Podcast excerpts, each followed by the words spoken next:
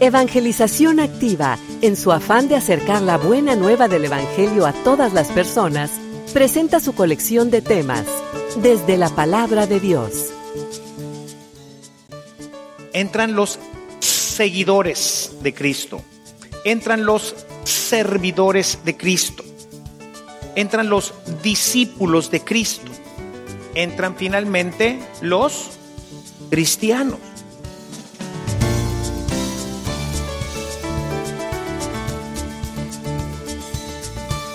Este servicio te llega gracias a la aportación económica de nuestros suscriptores. Ayúdanos tú también a mantener este servicio activo. Participa con tu donativo y sigue escuchando estas enseñanzas.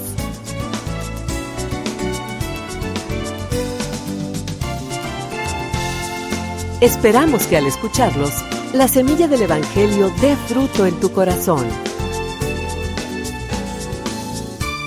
Con ustedes, el Padre Ernesto María Caro.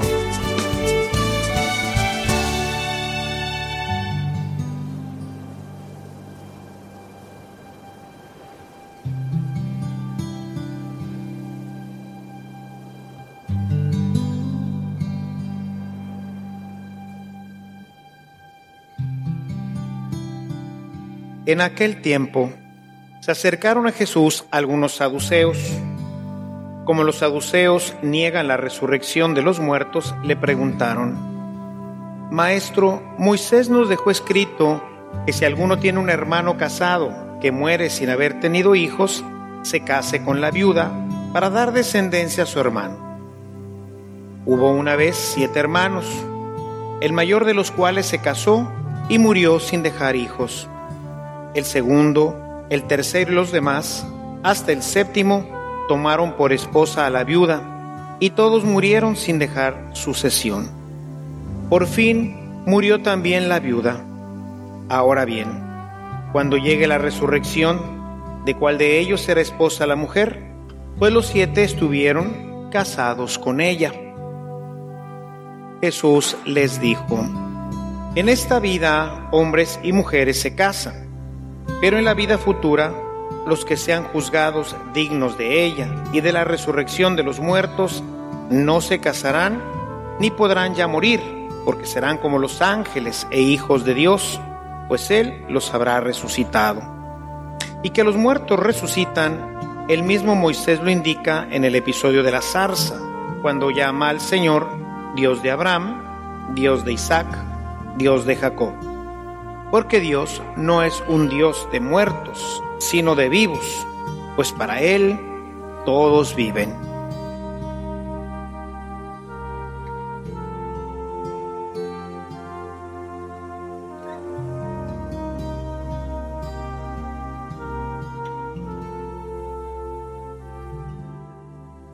Vamos llegando ya al final de nuestro recorrido con Jesús.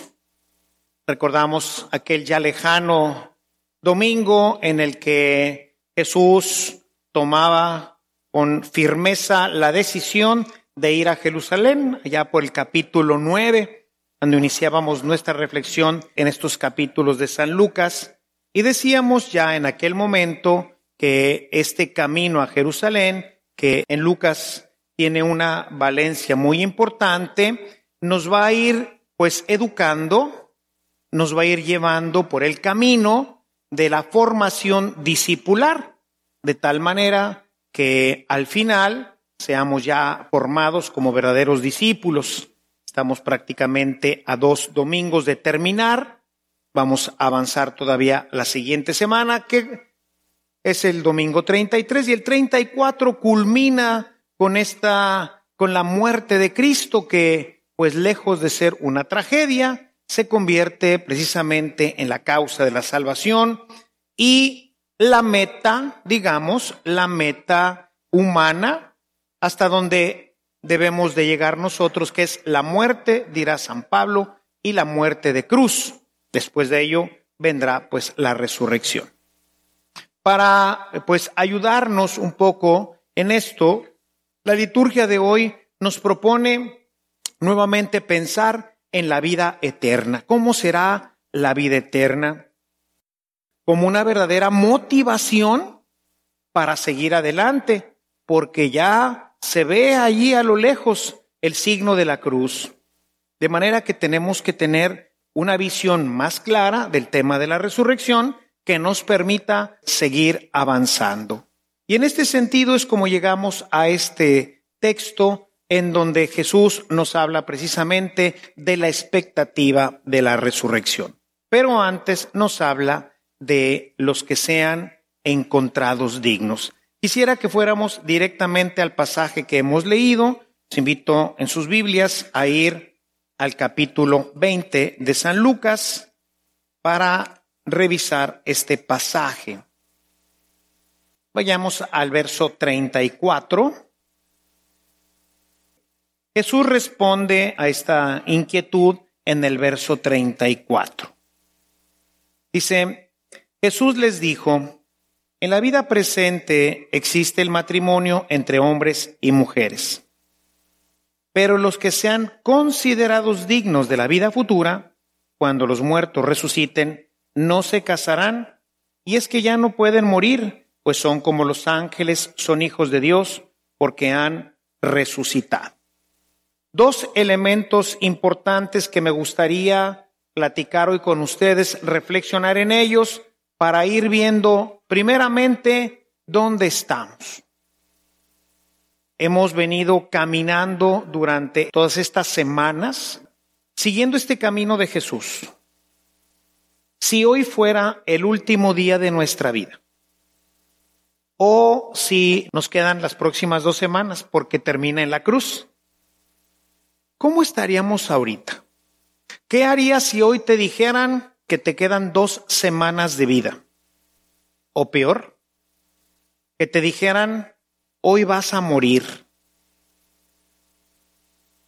¿Seríamos considerados dignos? ¿A qué se refiere este tema de la dignidad? ¿A qué se refiere? ¿Quiénes son los que van a ser encontrados dignos? Ciertamente el Evangelio de Lucas no lo especifica precisamente con esta palabra. Por eso hay que ir también a los otros evangelios. Y quisiera para ello que fuéramos ahora al texto de Juan en el capítulo doce, verso veintiséis. Si alguien quiere servirme, que me siga. ¿Correrá la misma suerte que yo? Todo aquel que me sirva será honrado por mi Padre. Todo aquel que me sirva tendrá la misma suerte que yo. Es decir, estará donde yo esté. En otras traducciones dice, donde yo esté, estará también mi servidor. Entonces, ¿quiénes son los hallados dignos? Los que han corrido con Jesús, sus seguidores, los que han caminado con Él. Pero no solamente los que han caminado con Él, sino los que son servidores como Él, los que han imitado la vida de Cristo. Esos son los que van a ser encontrados dignos. Fíjense un poquito más adelante en este mismo evangelio, pero vamos ahora al, al capítulo catorce. Dice, en la casa de mi Padre hay lugar para todos. Si no fuera así, yo lo habría dicho. Ahora voy a prepararles ese lugar. Una vez que me haya ido y les haya preparado el lugar, regresaré y los llevaré conmigo para que puedan estar donde yo voy a estar. De manera que sus seguidores, sus apóstoles, sus discípulos son los que van a estar con Cristo. Durante todos estos meses y todas estas misas a las que hemos asistido este año, Jesús ha ido preparando nuestras vidas. Dijimos al principio, vamos a hacer un camino con Él. Y en ese camino nos ha ido instruyendo. ¿Cuánta de esa instrucción, mis hermanos, es parte ya de tu vida? Porque el problema, que se los he repetido no sé cuántas veces, muchísimas, no exagerando, como unas mil. El problema del católico en general es que piensa que se va a salvar por venir a misa. O sea, que el venir aquí, sentarse, pararse, etcétera, eso es lo que lo va a hacer apto para el cielo. Y no es así. El cielo es para los seguidores de Cristo. En Antioquía fue el primer lugar, nos dice el libro de los Hechos de los Apóstoles, que en Antioquía se les dio por primera vez el nombre de cristianos a los seguidores de Jesús. Es decir, un cristiano es un seguidor de Jesús. Es el que ha decidido imitarlo, hacerle caso, un seguidor, un discípulo, alguien que ha aprendido del maestro y que está buscando ser como él. ¿Qué tan parecido eres tú hoy a Jesús? ¿Que te ha venido instruyendo? Pues por lo menos este año. Pero muchos de nosotros tenemos años de venir a misa. ¿Qué tan parecida es tu vida a la de Cristo? Porque esos son los que van a ser considerados dignos. El problema del cristiano es un problema que no es nuevo ahorita. Yo quisiera que fuéramos al capítulo uno de la carta del apóstol Santiago, uno veintidós. Dice, pongan pues en práctica la palabra y no se contenten con oírla, engañándose a ustedes mismos. Pues el que la oye y no la cumple, se parece al hombre que contempla su rostro en un espejo y después de haberse mirado se va, olvidándose enseguida de cómo era. En cambio, dichoso el hombre que se dedica a meditar la ley perfecta de la libertad y no se contenta con oírla para luego olvidarla, sino que la pone en práctica. Jesús ya había dicho en el capítulo siete del Evangelio de Mateo, los versículos veintiuno al veintitrés, decía, ¿por qué me dicen Señor, Señor, y no hacen lo que yo les digo? Entonces, el tema es meditar esta palabra, que no podemos hacer en estos cuarenta minutos que dura la homilía. Es prácticamente imposible que ahorita tomemos decisiones, que se arraiguen a nuestro corazón, hagamos un programa para introducir la palabra a nuestras vidas. Esto requiere de otros tiempos en nuestra vida. Sin embargo, dedicamos nuestra vida a mil ocupaciones. Toda nuestra vida está programada, desde que nos levantamos hasta que nos vamos a la cama. Pero si ustedes revisan sus agendas, van a encontrar que hay poco o nulo tiempo para reflexionar, para orar. ¿Cómo vamos a meter esta palabra a nuestra vida? ¿Cómo vamos a ser realmente seguidores de Cristo? ¿Cómo vamos a ser imitadores de Cristo? ¿Cómo vamos a hacerlo? No es posible. Con media hora o cuarenta minutos o el tiempo que dediquemos a la homilía. Aquí, por ejemplo, pues una homilía larga, cuarenta minutos, dice la gente, wow, es mucho. A la semana. Una serie de Netflix. Un capítulo dura cuarenta minutos. Un capítulo. Y se meten al menos tres. Los que poquito. Hay gente que no duerme hasta que termina toda la serie.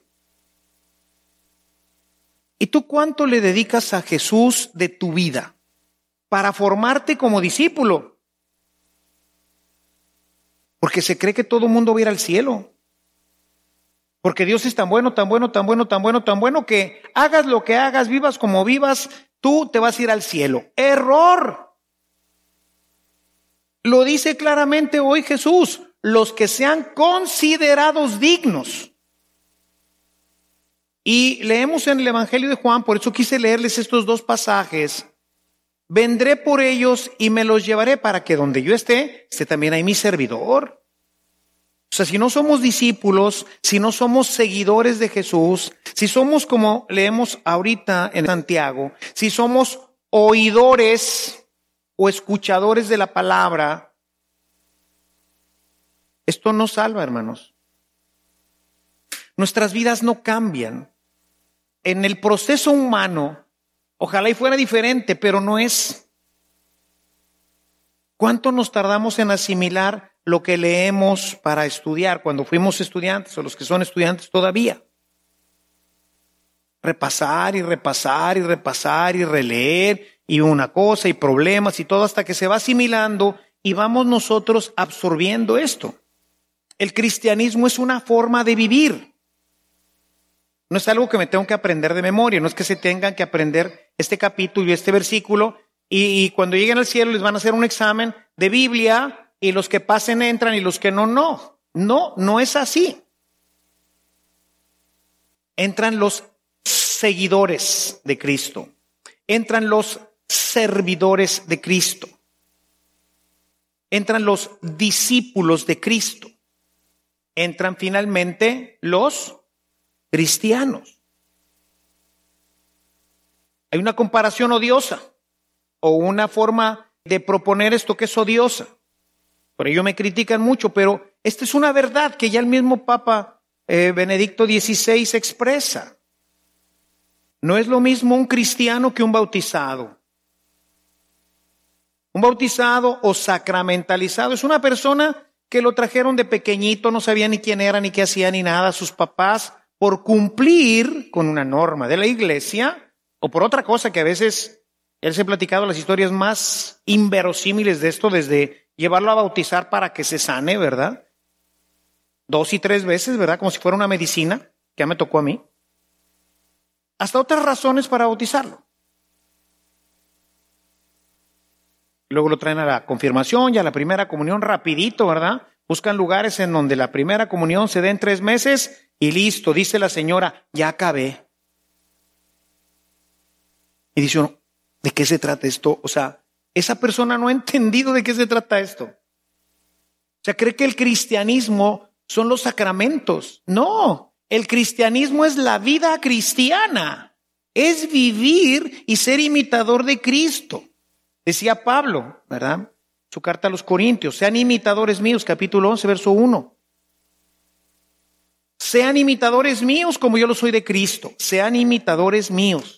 Como yo lo soy de Cristo. Es decir, es un proceso discipular de imitación. Pablo imita a Cristo, yo imito a Pablo. Al final es irnos formando, es ir creando en nosotros una imagen discipular que pueda ser semejante a la de Cristo. ¿Cómo va tu imagen?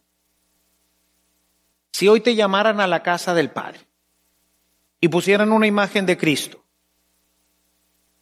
Pensemos así en estas formas así raras de ahora, ¿no? Donde esa imagen de Cristo está formada por actitudes, está formada por palabras, está formada por una vida. Hicieran un escáner de tu vida y luego lo compararan con el escáner de la vida de Cristo, darías más o menos ahí como las huellas, ¿no? Pones tu huella y dices, ay, híjole, no entró. Pues es que no es tu huella, ¿verdad? Y no se abre la computadora. Que no es tu huella. Oye, Señor, decía Jesús, déjame entrar, he predicado en tus plazas. Pon la huella. No te conozco. No son las cosas externas, hermanos. Este tipo de situaciones, de sacramentos, de venir a misa. Sí vengo a misa, pero no asimilo. Y es difícil. Estoy igual, o sea, no estoy conformándome a Cristo. Por eso, cuántas veces les he dicho, hermanos, entre semana necesitamos darnos tiempo para el Señor. Por eso les digo, tráiganse sus Biblias, tomen alguna nota. Y luego entre semana, pues denle una repasada para ver cómo andamos. O sea, ver cuánto de esto ya se está metiendo a mi vida. Porque si no, vengo, oigo E inmediatamente, ¿qué pasa? Salimos de aquí, ya tenemos programado que vamos a ir a comer o que vamos a ir a ver a la abuelita, a la tía, luego en la tarde al cine o ver alguna película, no sé. ¿Cuánto va a permanecer esto en tu corazón, en tu mente? Muy poquito tiempo. Necesitas el martes, el miércoles, retomar tu Biblia, decir de qué, ay, ¿de qué habló el Padre? Que se los he dicho muchas veces, ¿no? Si ahorita les pregunto, ¿de qué hablé la semana pasada? Estamos en problema. ¡La semana pasada! Imagínense si les pregunto de hace un mes. Pues ni peligro de acordarnos, ¿verdad? Hecho esta experiencia el lunes. Ha habido veces en que me toca ir a dar alguna plática. No es muy frecuente porque el lunes está la hora santa, pero a veces voy los martes. Dos días. Han pasado dos días del domingo.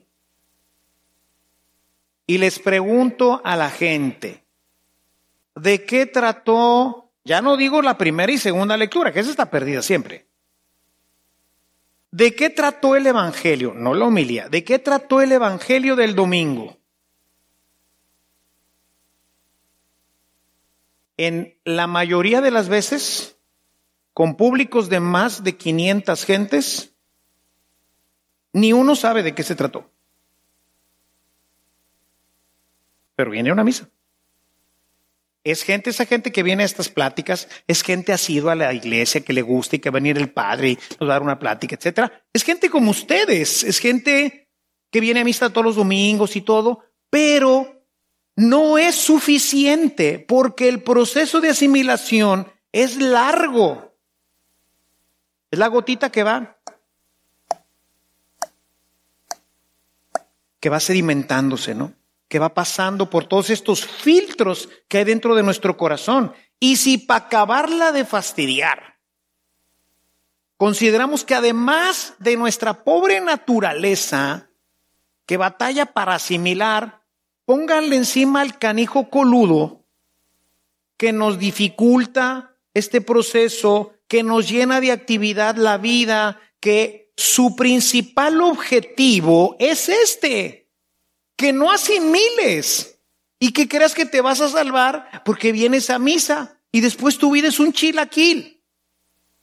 No se parece a la vida de Cristo. No resuelves las cosas como Cristo. No piensas como Cristo. No hablas como Cristo. No sientes como Cristo. Nada como Cristo. Dices, ¿qué rollo? Es el trabajo del demonio. Que ya cuenta con el beneficio de nuestra pobre naturaleza que tiene estas dificultades para asimilar. Hay gente muy capaz y con mucha facilidad para esto, pero no somos todos. La mayoría necesitamos uno, dos días. A ver, aquí el padre dijo que subrayaran. Oh, híjole, es que está bien importante. Sí, cierto, o sea, nomás me la paso oyendo y oyendo, pero a la hora de la hora ya se me olvidó. ¿Qué tengo que hacer? Déjame volver, capítulo veinte, versículo treinta y cuatro. Déjame ver qué dice otra vez el Señor. Déjame tomar mi apunte para ver qué fue lo que nos dijo, en qué teníamos que trabajar, cuáles eran los puntos importantes que teníamos que ver.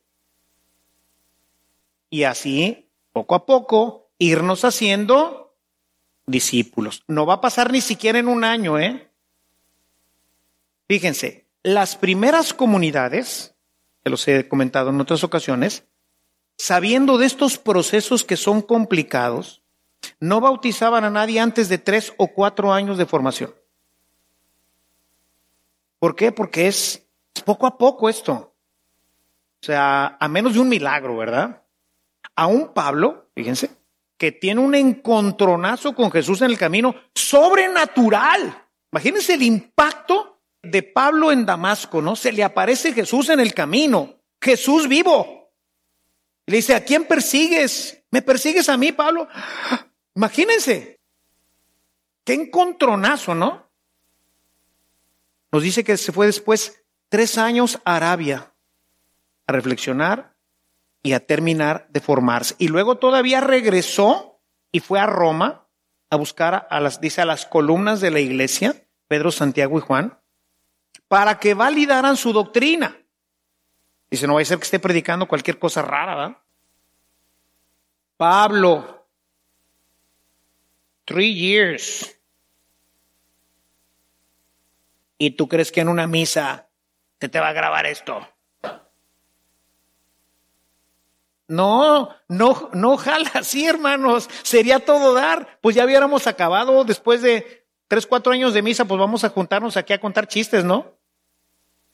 Porque pues ya lo asimilamos todo, ya lo conocemos todo, ya lo sabemos todo, ya lo vivimos todo, ya somos unos hipercristianos. No, no jala así.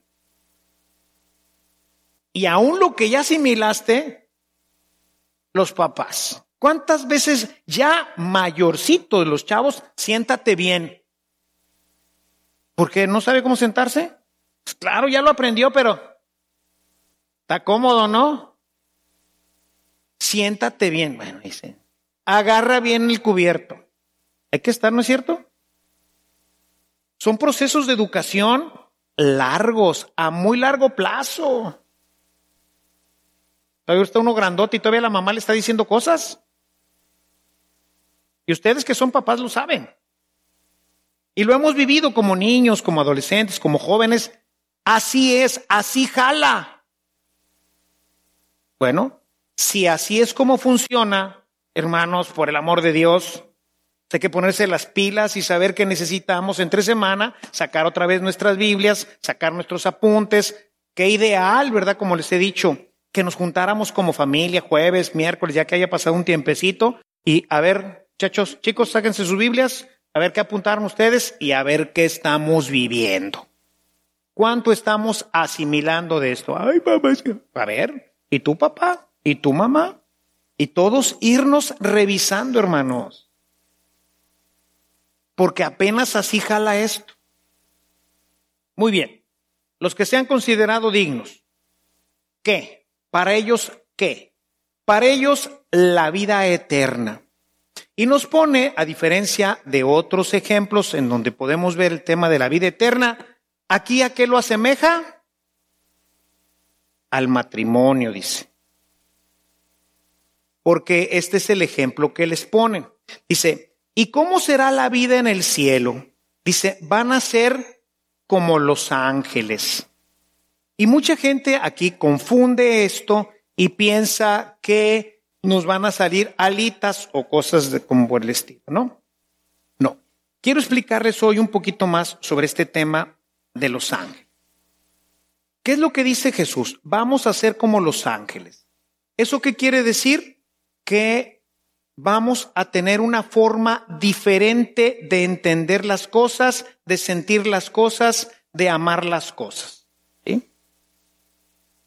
El matrimonio tiene dos fines. Dios creó al hombre y a la mujer y los hizo una sola cosa, ¿cierto? Tanto la versión sacerdotal, por ahí del quinientos, la primera versión de la Biblia, dice, creó hombre y mujer, varón y hembra los creó uno solo, ¿sí? El hombre. La segunda, segundo relato, el capítulo dos, que se refiere al Yahvista, nos dice que los creó, ¿verdad? Primero al hombre, luego al hombre le quitó una parte de su, toda la mitad de su cuerpo, y con eso creó a la mujer. De manera que siempre dicen referencia, ¿verdad? Dependencia. ¿En el cielo se acaba? Dijo, más vale que sí, porque me tocó un marido, hijo, y la mañana que ojalá y sí se acabe. Digo, no, no, señor, por favor, ¿eh? cuarenta años aquí en la tierra fueron suficientes. La verdad es que no se acaba. Se perfecciona. Cuando Dios creó a los ángeles, los creó a todos. ¿Cuántos? Voy a decir un número. No tienen ninguna referencia ni nada. Es nomás para un ejemplo. Mil millones de ángeles. Dijo, así como dijo Dios, que se haga la tierra y se creó, así dijo que se hagan los ángeles y ¡pum! Aparecieron los mil millones de ángeles. ¿Cómo son los ángeles? Son seres espirituales. Hay ángeles varones y ángeles eh, mujeres. No. ¿Hay ángelos y ángelas? No. No tienen sexo. ¿Por qué? Porque el sexo solamente sirve para reproducirse. Y él, en su sabiduría infinita, él pensó, y fíjense nada más, esta dignación se la bañó, o sea, nomás para que vean lo especiales que somos. Dijo, al hombre, pudo haber dicho, hagamos al hombre a nuestra imagen y semejanza, y ¡fum! Aparecimos los mil millones de hombres. No. Dijo, hagamos al hombre, pero hagámoslo diferente. Vamos a crearlo varón y mujer. Y para crear la humanidad, los voy a hacer fecundos. De manera que entre esta pareja y yo, vayamos generando toda la humanidad. Somos cooperadores de la vida. Por eso el tema de la vida es sagrado. Porque si el varón y la mujer no cooperan, no hay vida, no hay vida humana. Dios no crea de la nada al hombre, lo crea del hombre y de la mujer. ¿Ok?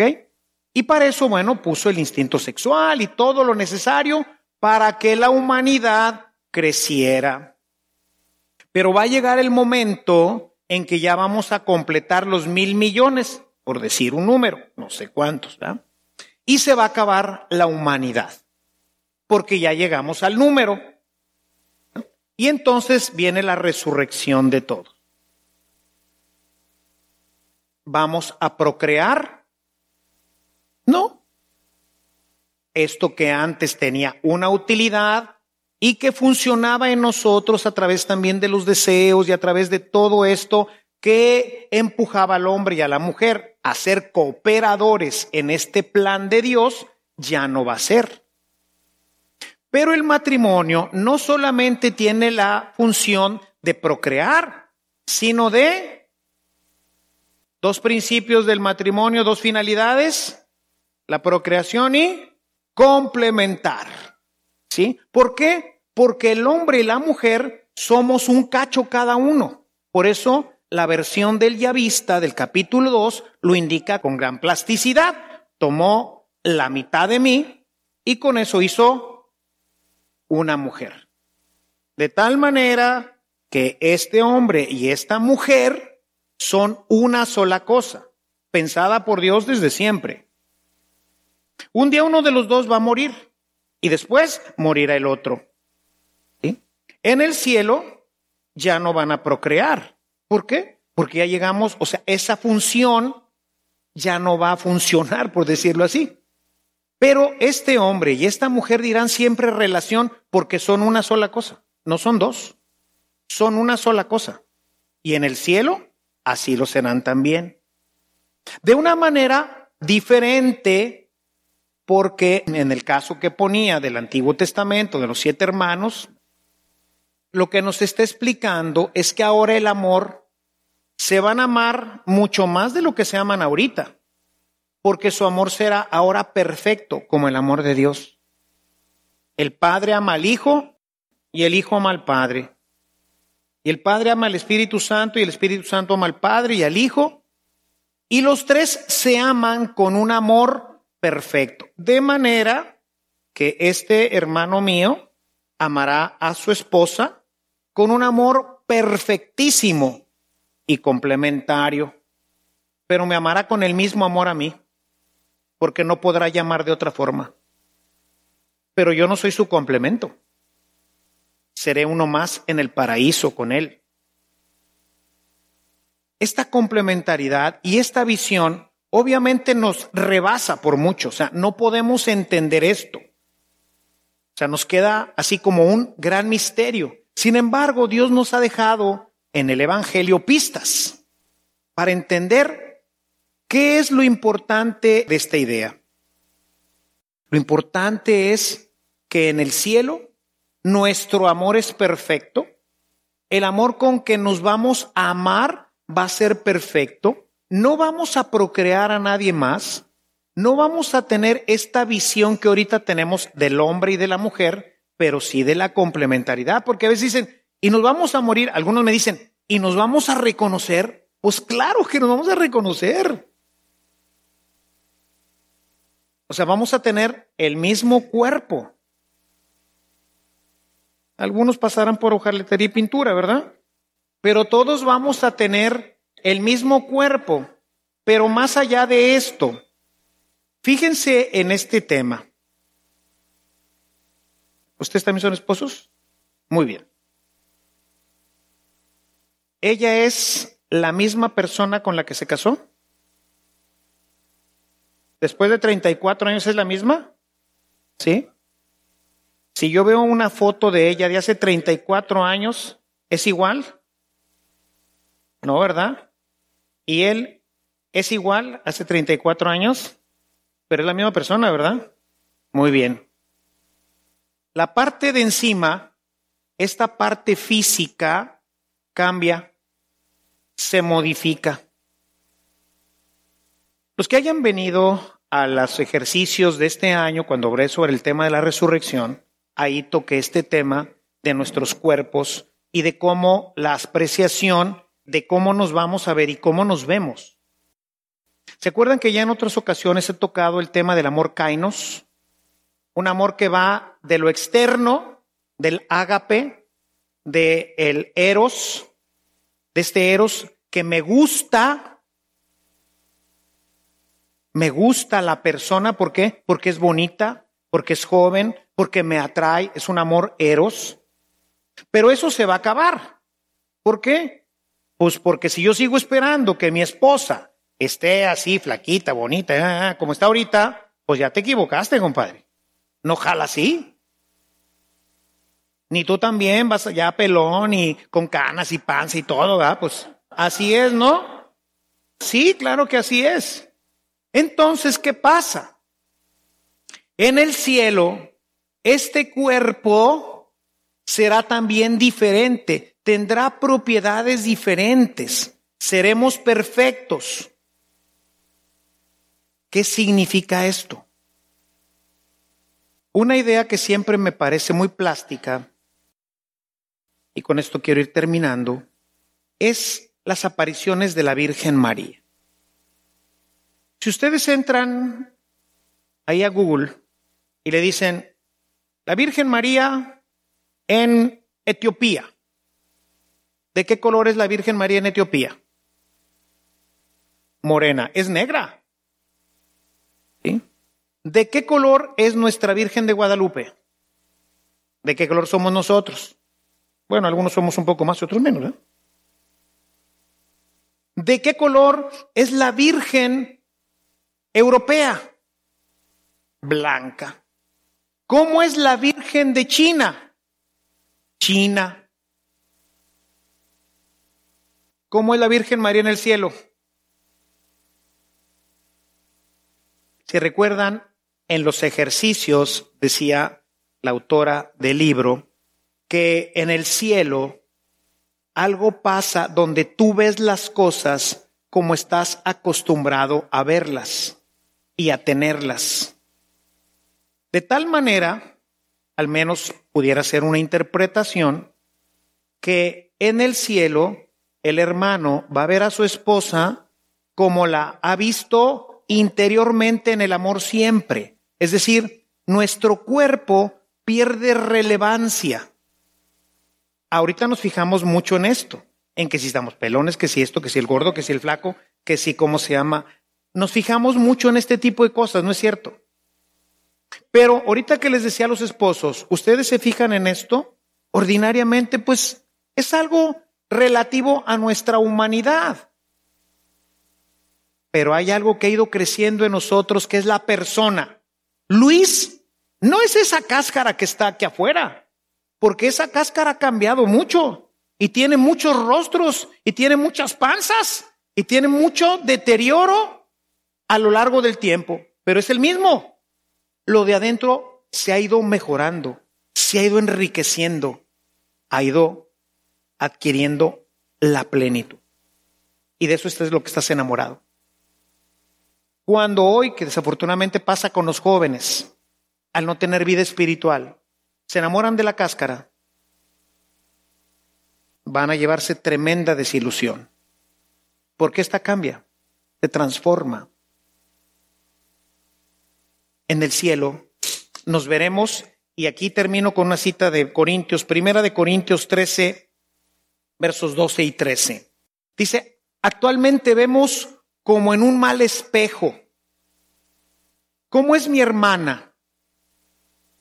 No lo sé, a menos que la trate y la conozca, y la conozca interiormente, y conozca su corazón y su vida.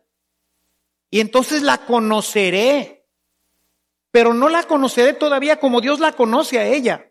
Y en el cielo la voy a conocer como Dios la conoce. Y diré, ¡wow! ¡Qué barbaridad! Y hasta la mujer quizás más fea que pudiéramos nosotros pensar en términos de belleza objetiva, esa mujer la veremos hermosísima. Y al hombre igual hermosísimo. Porque conoceremos como Dios conoce. Hoy no con el vicio de nuestra pobre humanidad que juzga de una manera que no siempre es acertada. Cuando Jesús entonces dice que nuestra vida en el cielo será como la de los ángeles, dices, ¡wow! ¡Qué maravilla! Se acabó toda esta idea, esta imagen, estas pasiones que a veces son perversas. Se acabó toda esta visión de que yo selecciono a este y a esta, esta porque está bonita, este porque me cae bien, el otro porque no sé qué, etcétera, etcétera. ¡No!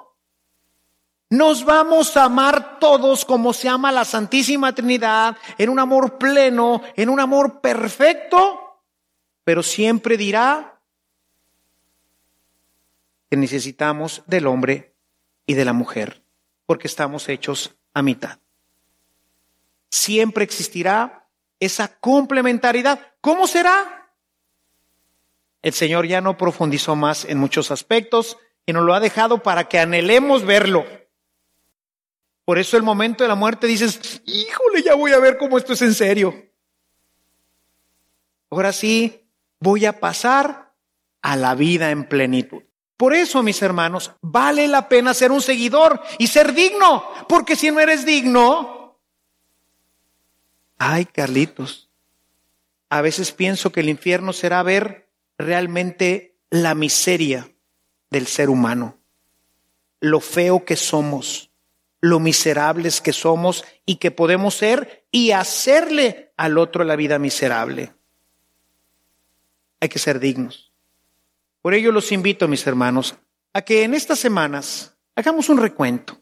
¿Qué pasaría si hoy fuera mi último día? ¿Qué pasaría si ya me quedan unas cuantas semanas, unas cuantas horas? Démonos tiempo para orar, démonos tiempo para asimilar todo lo que semana tras semana el Señor nos comunica para poder ser verdaderos seguidores, verdaderos actuadores de la palabra, y no solamente escuchadores que apenas salimos de misa y se nos olvida. Queremos pedirte pues hoy, Señor, que nos des oídos de discípulo.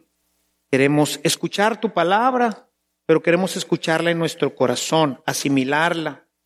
Sabemos que eso requiere tiempo. Un tiempo que a veces no nos damos, Señor, por todas las actividades y todo lo que se ha ido haciendo parte de nuestras vidas. Y quiero pedirte por mí, por mis hermanos, para que nos ayudes a abrir espacios en nuestras agendas, en nuestros días, para que podamos dedicar un tiempo suficiente todos los días para conocer más tu palabra, para meditarla, como dice la Sagrada Escritura, para hacer que esta palabra se vaya introduciendo en nuestras vidas y en nuestros corazones, para que podamos ser verdaderos discípulos de tu Hijo Jesucristo. Queremos ser dignos, Señor, de vivir eternamente en el cielo. Queremos ser dignos de participar de esta nueva forma de existir, donde el amor reina, donde todas estas pasiones y todo esto que hoy nos motiva y nos anima, se transforma para encontrar la verdadera realidad para la que nos creaste. Ayúdanos, Señor, a descubrir en esta experiencia de matrimonio y de familia, esa experiencia plena que nos tiene separada, y que los esposos y esposas puedan seguir conociendo a sus esposos y esposas interiormente, para que puedan ir avanzando en esta experiencia que nos tienes preparada para el cielo. Todo esto te lo pedimos por Jesucristo, tu Hijo, que es Dios y vive y reina por los siglos de los siglos. Amén. Este es nuestro Dios, hermanos, y esta es la misericordia que quiere que nosotros ejerzamos con los demás. ¿No has tenido un encuentro con Cristo? Busca un marciano, busca una rana, alguien que ya lo haya tenido, y dile que te platique cómo cambió su vida. ¿Ya lo tuviste? Dile a los demás cómo Dios cambió tu vida. Cómo empezaste a ser una rana. A lo mejor en un curso de Biblia. A lo mejor en una obra santa. A lo mejor en, no sé, cómo cambió tu vida. Platícale a la gente cómo cambió tu vida. No ha cambiado, busca una rana, busca un marciano y dile que te guíe, que te acompañe y que te ayude a ser también tú una hermosa y maravillosa rana. Vamos a pedirle este don a nuestro Señor esta tarde. Queremos pedirte, Señor, contemplando lo que tú haces con la gente que se encuentra contigo. Queremos pedirte que lo hagas también con nosotros. Que este día que pasas por nuestra casa, a través de tu palabra en esta Eucaristía, toques nuestros corazones y los cambies. Señor, ayúdanos a deshacernos de todo aquello que no nos permite encontrarnos contigo. Ayúdanos, Señor, a seguirte y amarte. Sabemos por tu palabra que tú tienes una vida nueva para nosotros. Sabemos por tu palabra que tenemos un Dios lleno de misericordia, al que no le interesa lo que hemos sido, pecadores, chafas, de lo peor, Señor. Que no hemos tratado bien a nuestros padres, a nuestros hijos, a nuestros hermanos, que hemos hecho arreglos chuecos en nuestros negocios. Tú conoces lo que somos, Señor, pero hoy que vamos a cenar contigo en esta Eucaristía, queremos que como Zaqueo toques nuestro corazón. Hoy queremos que arda nuestro corazón internamente y nos transforme en criaturas nuevas. No pases de largo por nuestra casa, Señor, y que cuando salgamos de este encuentro contigo esta tarde, podamos ser tan distintos, tan diferentes, que nuestra vida, nuestras palabras, nuestro comportamiento llame la atención de todos aquellos que conviven con nosotros, para que su curiosidad los lleve a ti. Concédenos, Señor, arder de amor por ti y ser instrumento de tu gracia para que otros cambien su vida. Todo esto te lo pedimos por Jesucristo, que es Dios y vive y reina contigo en la unidad del Espíritu Santo por los siglos de los siglos. Amén.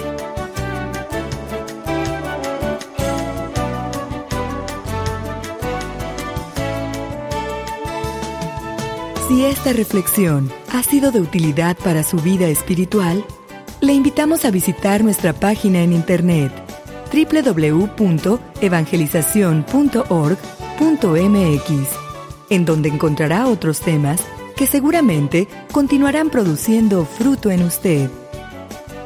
Que la paz de Jesucristo permanezca en usted y toda su familia, y que la ternura de María abrace su corazón.